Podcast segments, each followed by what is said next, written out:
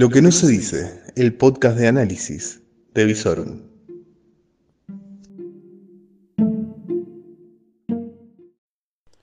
Muy buenas noches, muy buenos días. Esto es lo que tenés que saber cuando termina una jornada y para empezar una nueva.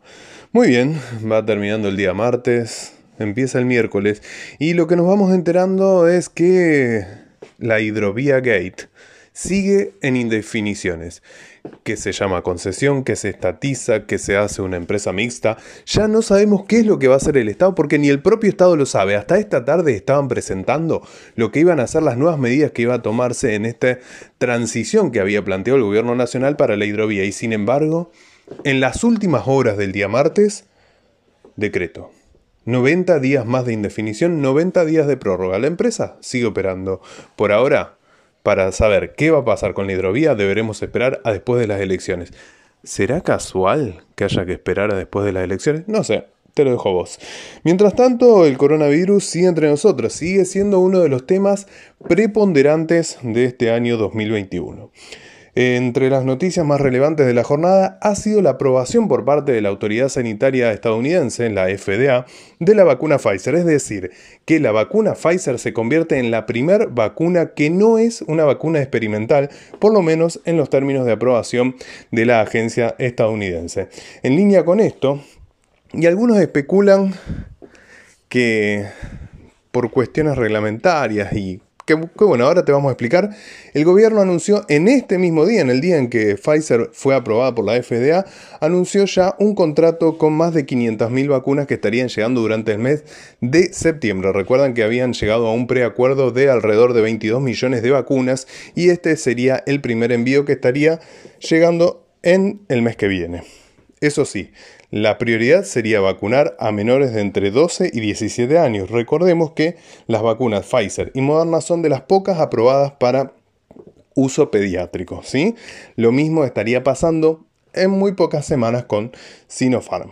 ¿Qué más podemos decir? En lo que respecta a los resultados de exámenes realizados en la ciudad de Rosario, se han arrojado 130 positivos y 482 positivos a nivel provincial con la lamentable cifra de 20 fallecimientos reportados en el día de hoy.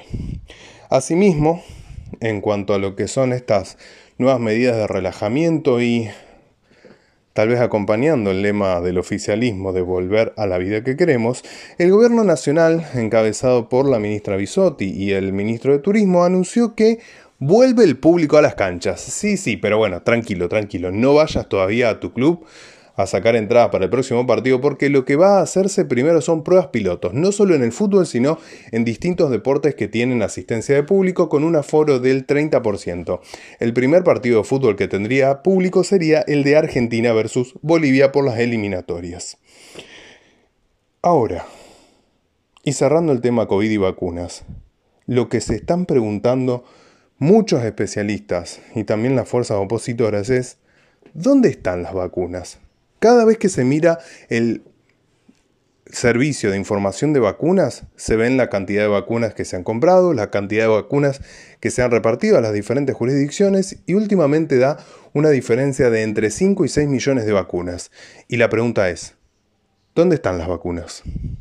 Muy bien, saliendo de lo que es el tema de la pandemia, en cuanto a la música, se ha recibido una noticia que conmocionó al mundo entero y llenó los portales durante varias horas, que ha sido la muerte de Charlie Watts. ¿Quién es Charlie Watts? ¿Cómo que no sabe Charlie Watts? Bueno, yo tampoco sabía.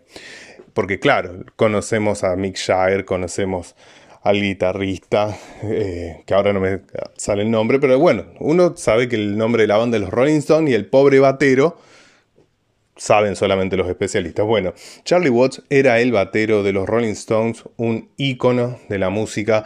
Acaba de abandonarnos a apenas meses de cumplirse 60 años de la formación de esta banda. Así que bueno, esta ha sido la noticia más relevante en cuanto al mundo del espectáculo. Y en cuanto a la elección, que bueno, quiere calentar motores, pero en la calle no se ve.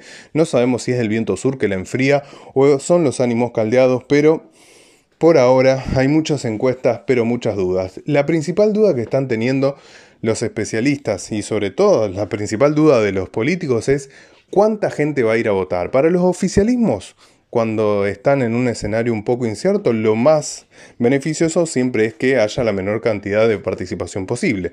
En cambio, las oposiciones siempre van a estar tratando de llevar más y más gente a votar. Por lo pronto hay encuestas para todos los gustos. Algunas de algunos especialistas locales estaban dando, por ejemplo, que em, el periodista Lewandowski le estaba ganando linterna al ex ministro Rossi y que, por ejemplo, en el conjunto de Juntos por el Cambio, estaría ganándole Angelini a Lozada y por último lugar estaría quedando el ex ministro de Seguridad Maxi Puyaro. En lo que es la interna del Frente Amplio Progresista le estaban dando una leve ventaja a Giustiniani. Luego, en el día de hoy, en las últimas horas, se publicó otra encuesta que estaba dando algunos números dados vuelta. Pero claro, si empezamos a ver los márgenes que manejan estas encuestas son muy pero muy pequeños. Entonces, esta nueva encuesta que se publicó en uno de los medios locales estaba dando como ganador eh, sí a Angelini en la interna de Juntos por el Cambio, pero estaba dando ganador a Rossi en, en, lo que es la encuesta de El Frente Todos. Veremos, solamente el ciudadano puede decir quién gana el 12 de septiembre, pero Claro, yo creo que si tenemos que hablar de la noticia del día, y disculpe mi cholulismo, la noticia del día es que el sábado vuelve Mirta Legrand a la pantalla.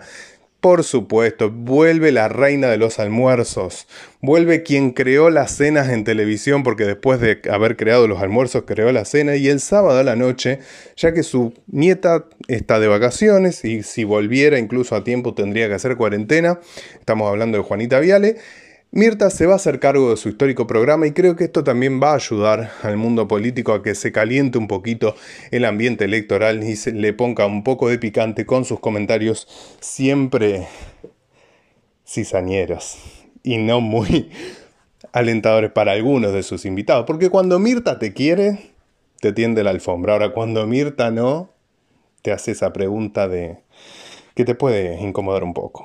Pero bueno, así vamos y vamos avanzando en esta pandemia. Recuperamos a Mirta en la televisión, recuperamos la presencialidad en las escuelas, según dijeron las autoridades de educación, que se estarían reuniendo en las próximas horas para lograr la presencialidad total en las escuelas y que los chicos puedan ir todos los días a clases.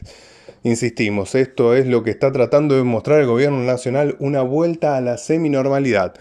¿Dejará Delta que esto sea así? Porque recordemos, va avanzando paso a paso. Ya tenemos casos en Rosario, hay casos en Mendoza, hay casos en Córdoba, en Salta, en Provincia de Buenos Aires. Cuidado, no aceleremos los tiempos más allá de lo que sea posible. Esta es una pandemia que viene para largo. Señoras y señores, nos vamos despidiendo en esto que es lo que tenés que saber antes de terminar la jornada y para empezar un día mucho mejor.